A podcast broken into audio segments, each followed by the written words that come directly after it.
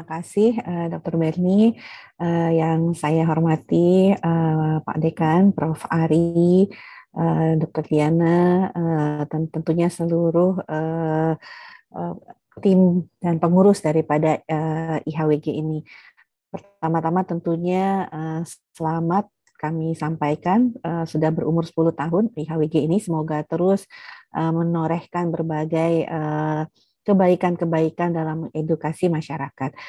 Baik, uh, saya lanjut saja mungkin uh, uh, yang di sesuai topik tentunya yang dimintakan kepada kami adalah mengenai water quality for health promotion.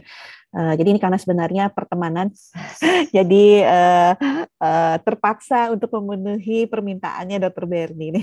Baik, tapi ya, tidak apa-apa. Ini merupakan suatu kesempatan sebenarnya untuk khususnya Kementerian Kesehatan untuk berbagi ya uh, mengenai uh, apa yang menjadi kebijakan dan strategi khususnya Kementerian Kesehatan dalam hal uh, tentunya pengamanan standar baku air maupun juga kaitannya air dengan kesehatan ini. Uh, baik, jadi kalau uh, tentunya kita ketahui teori daripada uh, derajat kesehatan itu sangat uh, dipengaruhi oleh uh, lingkungan, genetik, bagaimana fasilitas pelayanan kesehatan dan bagaimana perilaku.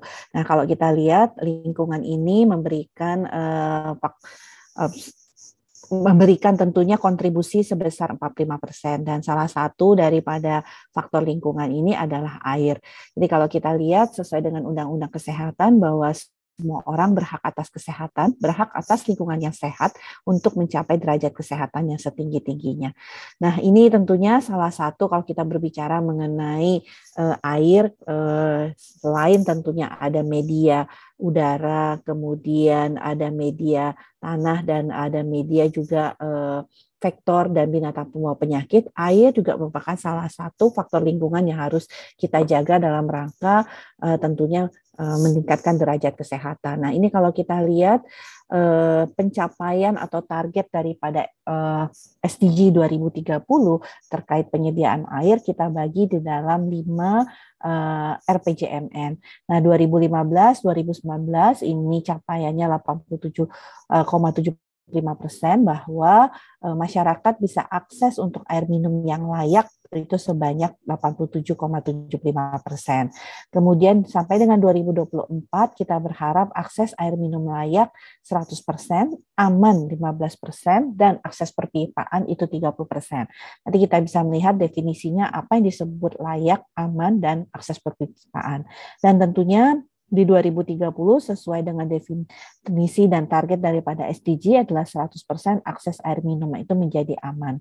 Nah, definisi aman itu ada empat, eh, mulai dari sumber air minumnya layak, kemudian aksesibilitasnya mudah, artinya berada di sekitar halaman rumah, dan ketersediaannya ada, setiap waktu dibutuhkan itu ada, bukan kalau nunggu hujan baru ada airnya, seperti itu. Kemudian memenuhi standar kualitas fisik, kimia, dan mikrobiologi.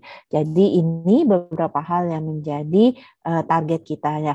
Uh, tentunya kita tahu tadi bagaimanapun pandemi COVID-19 selama dua tahun menyebabkan sebagian daripada target-target dan upaya-upaya termasuk untuk mewujudkan target kita yang tiga ini selama RPJMN ini juga sedikit mengalami tantangannya. Artinya kita perlukan akselerasi untuk bisa kita uh, sesuaikan kembali dengan peta jalan kita di tahun 2024. Nah ini kalau tadi sudah secara rinci kita melihat uh, target daripada air minum dan sanitasi ini sebenarnya merupakan komitmen global dan nasional. Dan uh, kita tahu ini masuk di dalam dokumen perencanaan baik itu di dalam uh, perencanaan RPJM secara nasional kemudian juga menjadi indikator pada Renstra Kementerian Kesehatan juga menjadi berbagai dokumen untuk perencanaan daerah. Artinya pemerintah provinsi dan kabupaten kota punya kewajiban untuk mewujudkan uh, akses untuk uh, sanitasi dan air minum ini. Dan juga termasuk dokumen perencanaan desa, ada pemerintah desa. Kita tahu bahwa uh, Indonesia menganut sistem desentralisasi, tentunya apa yang menjadi kebijakan dan target global dan nasional itu harus didorong sampai dengan tingkat pemerintahan desa yang terkecil. Nah, salah satunya kita tahu bahwa kebijakan seperti di Kementerian uh, Pendidikan adalah bagaimana ada akses air minum untuk anak-anak. Tadi Prof. Ari sudah sampaikan, mungkin anak-anak ini tidak pernah merasa haus karena uh, tidak ada tanda-tanda haus atau kemudian walaupun dia sudah hawa sangat dehidrasi baru kemudian dia mencari akses air dan kadang-kadang akses airnya tidak mudah untuk sebagian anak-anak uh, tentunya uh, di daerah terutama daerah-daerah yang uh, sangat masih sulit untuk mendapatkan akses air. Jadi ini salah satu kebijakan daripada Kementerian Pendidikan dan Kebudayaan adalah menyediakan akses air minum untuk anak-anak sekolah. Nah, dari sisi regulasi tentunya Kementerian Kesehatan sesuai tadi kami sampaikan Undang-Undang Nomor 36 kita 6 tahun 2014 tentang kesehatan lingkungan dan punya turunannya Permenkes eh, 2010 eh, nomor 492 dan 736 tentang persyaratan kualitas air minum dan eh, yang satu lagi adalah tentang tata kelola. Nah, dua Permenkes ini eh, sedang dalam proses revisi karena memang sudah hampir 12 tahun eh, dan kita lihat di sini PP-nya pun sebenarnya sudah 2014. Nah, tentunya karena uh, penyesuaian dengan PP dan juga uh, kondisi-kondisi terupdate. Inilah makanya kemudian kita sedang uh, merevisi Permenkes ini. Nah, ini tadi yang mungkin Bapak Ibu sekalian uh, melihat bahwa apa yang dimaksud dengan uh, tidak ada akses, akses layak, akses terbatas, dan akses layak dasar dan akses aman.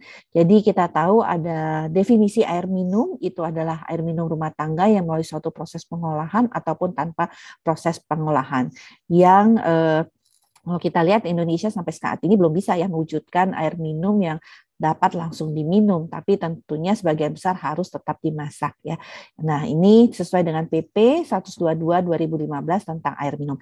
Nah, ini tadi eh, mengapa targetnya adalah akses aman karena ada empat proksi tadi, empat tingkatan sampai eh, dengan dikatakan eh, sesuai dengan kualitas tadi. Nah, kalau kita lihat ini definisinya suatu daerah bisa dikatakan tidak ada akses, aksesnya tidak layak, itu biasanya sumber airnya tidak terlindungi, berasal dari sumur yang tidak terlindungi atau mata air yang tidak terlindungi. Jadi yang tidak dilindungi eh, ataupun masih ada kemungkinan kontaminasi atau pencemaran-pencemaran. Kemudian eh, layak terbatas itu seperti perpipaan, keran umum ya, komunal, eh, mata air yang terlindung dan ataupun air hujan. Tetapi punya permasalahan dia untuk bisa mendapatkan akses air tadi harus uh, dibutuhkan waktu lebih dari 30 menit. Nah, kalau yang ini uh, dia terlindungi sumber airnya tapi waktunya itu kurang dari 30 menit untuk bisa mendapatkan air minum tersebut. Tapi 15 menit saja kan sudah jauh ya uh, untuk kita bisa mendapatkan akses air minum ini. Nah, makanya kemudian target besarnya itu adalah akses aman karena ada empat indikator atau pendekatan. Yang pertama adalah air minum layak layak, eh, kemudian ada di sekitar lokasi, kemudian setiap saat dibutuhkan dan memenuhi standar tadi. Nah, eh, ini mungkin saya cepat saja mungkin karena waktunya kondisi capaian kita untuk air minum 11,8 persen akses minum aman. Nah, ini yang menjadi tantangan tadi eh, Prof. Ari sampaikan ya. Kalau layak 90,2 persen. Nah, ini yang tadi layak selalu dekat dan selalu tersedia 74,4 persen. Tapi kalau yang aman kita lihat bahwa eh, tujuh persen. Nah, ini air limbah ya, air limbah seperti ini karena terkait dengan BAB. Nah, padahal kita punya target-target yang harus kita penuhi di SDG 2030. Nah, eh, kalau berdasarkan Susenas 2010-2021 memang ada peningkatan ya dari eh, akses jaringan perpipaan, kemudian ke akses air minum layak itu eh, terjadi peningkatan 8,8 persen, kemudian di pedesaan dan di perkotaan. Kalau jaringan perpipaan juga meningkat di pedesaan maupun di perkotaan. Sementara untuk yang bukan jaringan perpipaan juga meningkat aksesnya. Ini berdasarkan Susenas. Nah, apa yang kita lakukan untuk menjamin tentunya penyehatan air? Jadi kalau kita bicara mengenai air, air ini kita jaga dari awal tentunya supaya tidak berdampak pada akhirnya munculnya penyakit-penyakit. Nah, jadi kita melakukan penguasaan air, perlindungan kualitas air sampai peningkatan kualitas uh, air itu sendiri. Kalau kita lihat pengawasan mulai dari surveillance-nya, uji kualitas air, kemudian rekomendasinya. Perlindungan tadi adalah edukasi, informasi, uh, kemudian pengembangan teknologi tepat guna kalau memang akses air sangat sulit dan rekayasa lingkungan. Dan tentunya peningkatan kualitas daripada air itu melalui proses filtrasi aerasi dan kontaminasi atau mendisinfeksi. Nah, ini yang tentunya harus kita lakukan. Kalau kita bicara air bukan hanya kebutuhan air rumah tangga karena kalau kemudian kita bicara bagaimana uh, kita memperkuat uh, destinasi wisata di negara-negara kita, maka air juga memiliki komponen yang penting. Kita tidak bisa membiarkan seorang wisatawan datang ke Indonesia malah menjadi mendapatkan penyakit ya terutama seperti diare ya itu suatu hal yang uh, sangat kita jaga tentunya makanya kemudian air ini pengawasan kualitasnya menjadi sangat penting. Nah kita sudah punya peta jalan yang merupakan integrasi dari berbagai kementerian yang terkait terutama PUPR, Kemendagri dan Bappenas. Nah ini tadi aturan nomor 66 uh, eh, tentang kesehatan lingkungan di mana sebenarnya kalau kita bicara mengenai persyaratan untuk media air itu ada tiga kebutuhannya persyaratan kesehatan air minum, persyaratan kesehatan untuk keperluan higiene sanitasi artinya untuk cuci, masak dan sebagainya dan tadi untuk kolam renang, pemandian umum dan kemudian uh, penggunaan air lainnya. Nah, standar bakunya untuk air minum saya hanya mengambil satu contoh saja harus memenuhi kriteria fisik, biologi, kimia radioaktif. Kalau kita lihat fisik itu meliputi bau, warna, keruhan, rasa dan suhu. Kemudian kalau biologi itu adalah bakteri coli Eh, eh, segala bentuk dan uh, dan E. coli tentunya yang dua hal ini yang kita perhatikan. Kemudian unsur kimia bagaimana kadar pestisida, desinfektannya, anorganik lainnya, dan kemudian yang terakhir adalah radioaktif yang ditentukan tentunya sesuai dengan ketentuan dan peraturan perundangan. Nah ini eh, parameter-parameter, jadi parameter ini ada yang wajib, ada yang boleh ditambahkan. Jadi pemerintah daerah itu bisa menambahkan parameter lainnya demi menjamin kualitas air minum, kualitas eh, air higiene sanitasi maupun tadi kualitas fasilitas untuk pemandian umum. Jadi apa saja yang diukur standarnya sudah ada di sini dan ada di dalam Permenkes. Nah, untuk air minum yang aman harus terlindungi eh, memenuhi persyaratan higienis sanitasi terkait pengolahan, pewadahan dan penyajiannya, terutama air yang kita tahu adalah air eh, minum yang uh, tentunya isi ulang ya. Nah, ini isu dan tantangannya ada perubahan iklim sehingga meningkat suhu temperaturnya, kemungkinan kemarau lebih panjang, hujannya lebih pendek, pasti kan persediaan air akan semakin sedikit ya. Kemudian dengan penambahan temperatur juga pasti kan akan uh, air akan lebih cepat mengering. Kemudian uh, tekanan pertambahan penduduk ini membuat akses harus lebih cepat, pelayanan akses yang masih rendah kalau kita lihat uh, akses untuk air minum rumah tangga itu baru 20,7 20,1 persen dan yang aman itu baru 11,8 persen ya. Kemudian 19 persen rumah tangga tidak memiliki sarana prasarana yang layak dan sering tangki septik yang masih bocor ke tanah-tanah ya yang sehingga padahal air tanah itu juga digunakan untuk uh, minum. Nah, ini kemudian adanya pencemaran air, uh, ini kita bisa lihat ya 50% sungai terpolusi, 85% terpu, terpapar fekal yang bentuknya koliform ya dan 70% tadi uh, tercemar oleh tangki sep, tangki septik dan kotoran tinggi. Uh, kemudian ini penyediaan infrastruktur yang belum optimal, kemudian alokasi dana tidak sesuai dan peningkatan sistem perencanaan lanjut saya. Nah ini hasil studi kita ya, 7 dari 10 rumah tangga di Indonesia mengkonsumsi air dari sarana yang terkontaminasi Escherichia coli. Bayangkan coba jadi artinya kalau air yang nggak dimasak kita bisa bandingkan ya. Kemudian yang paling sering digunakan untuk minum adalah air isi ulang Bapak Ibu sekalian ya. Kemudian eh, yang kedua adalah sumur gali, terlindungi sumur pompa dan sebagainya. Kalau kita lihat ini eh, 14,8 persen menggunakan eh, sumur gali untuk minum dengan tingkat resiko cemaran yang sangat tinggi. Karena tadi saya sampaikan bahwa bahwa ada cemaran dari uh, tangki septik ya.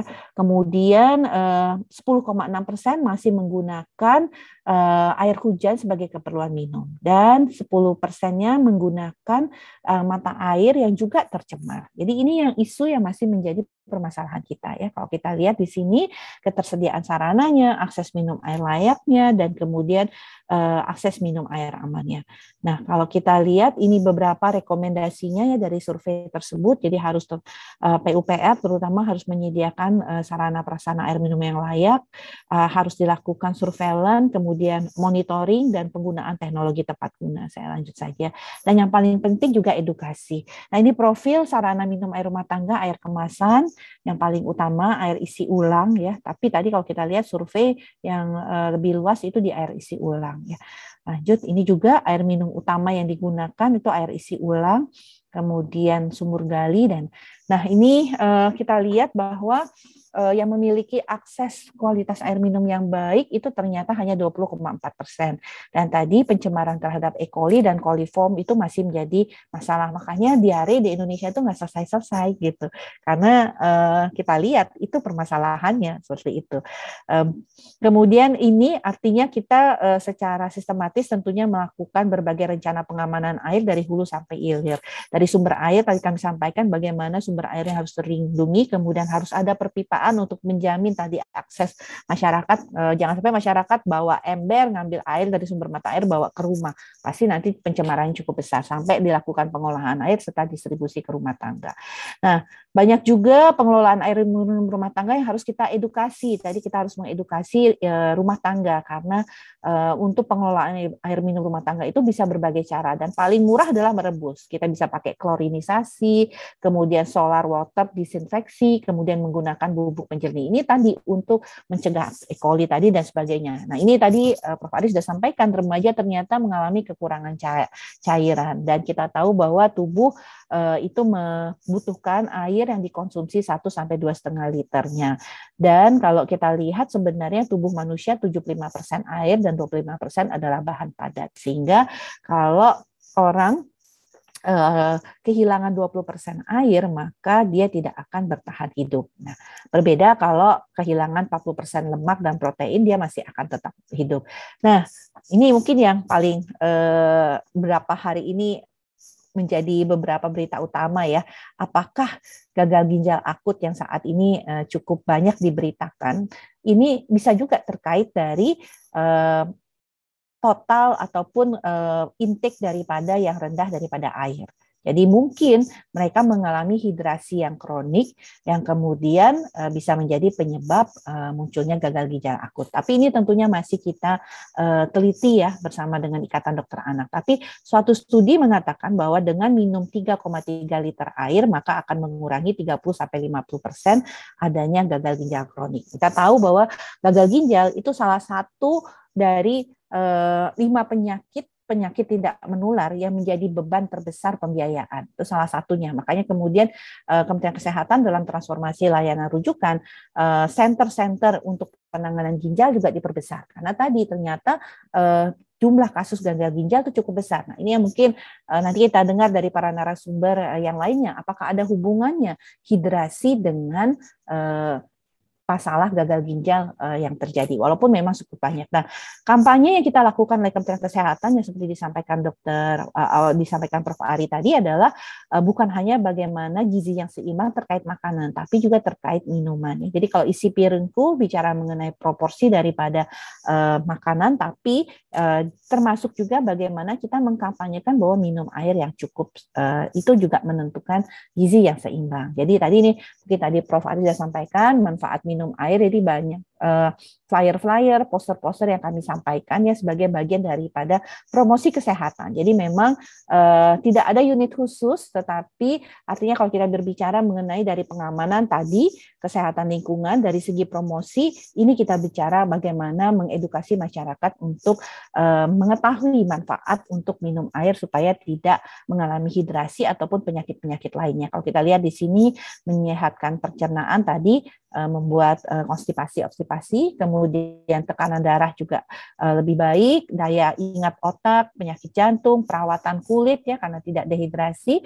mengatur lemak tubuh dan menjaga kesehatan tulang. Nah, ini pesannya 8 gelas sehari. Kita juga mengatakan bahwa manfaat minum air putih setelah bangun tidur itu perlu uh, dilakukan ya. Ini termasuk uh, kulit jadi berkilau, peremajaan otot, melangsingkan Karena kalau minum air dulu uh, pasti kita kemudian sudah uh, bisa kemudian uh, lebih uh, tentunya terbangun ya dari irama yang istirahat, eh, tapi kita juga kehilangan eh, banyak cairan sehingga tentunya perlu dilakukan penyimbangan, membersihkan usus dan menyeimbangkan sistem limpa dan sebagainya. Kemudian manfaat minum air putih sebelum tidur juga kita edukasi masyarakat ya, eh, karena akan membantu kelancaran proses regenerasi sel pada saat kita tidur dan pembersihan atau detoksifikasi.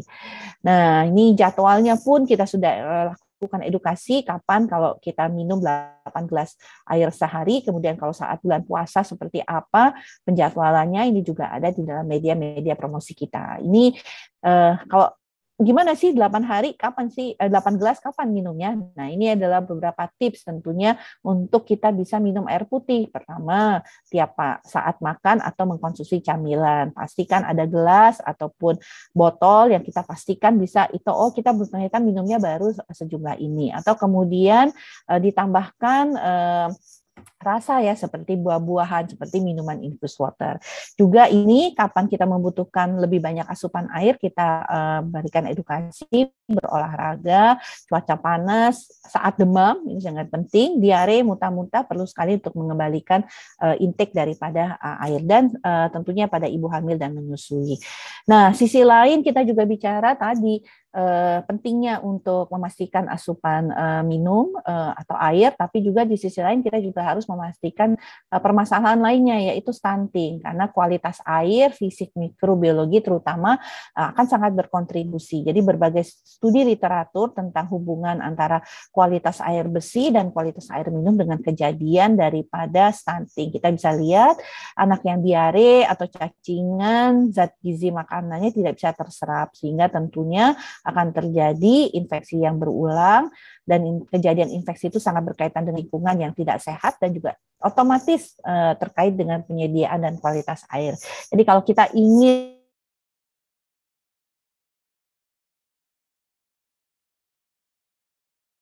salah satunya diare, diare itu adalah terkait dengan kualitas air. Jadi ini secara komprehensif kita melihat bahwa isu air apakah boleh diberikan akses untuk oh oke okay, baik. Mohon maaf. Ya mohon maaf tadi sinyal tidak baik ya saya lanjutkan mungkin mohon maaf. Nah ya. ini permasalahan lain tadi eh, mohon maaf dokter Berni. Ya permasalahan tadi lain kita bicara mengenai stunting tapi ternyata ada permasalahan yang di sisi lain. Ternyata banyak juga yang minum tapi minumnya adalah mengkonsumsi minuman manis yang lebih dari eh, satu kali pada 61 atau 62 persen penduduk Indonesia. Kemudian kalau eh, 8,5 persen itu bahkan lebih dari eh, tiga kali selama eh, per bulannya. Nah, ini kampanye yang kami lakukan juga adalah terkait anjuran konsumsi gula, garam, dan lemak per hari. Dan kita tahu bahwa pola eh, minum pada anak-anak, terutama anak SD di kota besar, itu sangat mulai uh, banyak sekali yang minumnya itu uh, bukan hanya air putih. Padahal yang kita kampanye ke tadi 8 gelas per hari itu adalah air putih.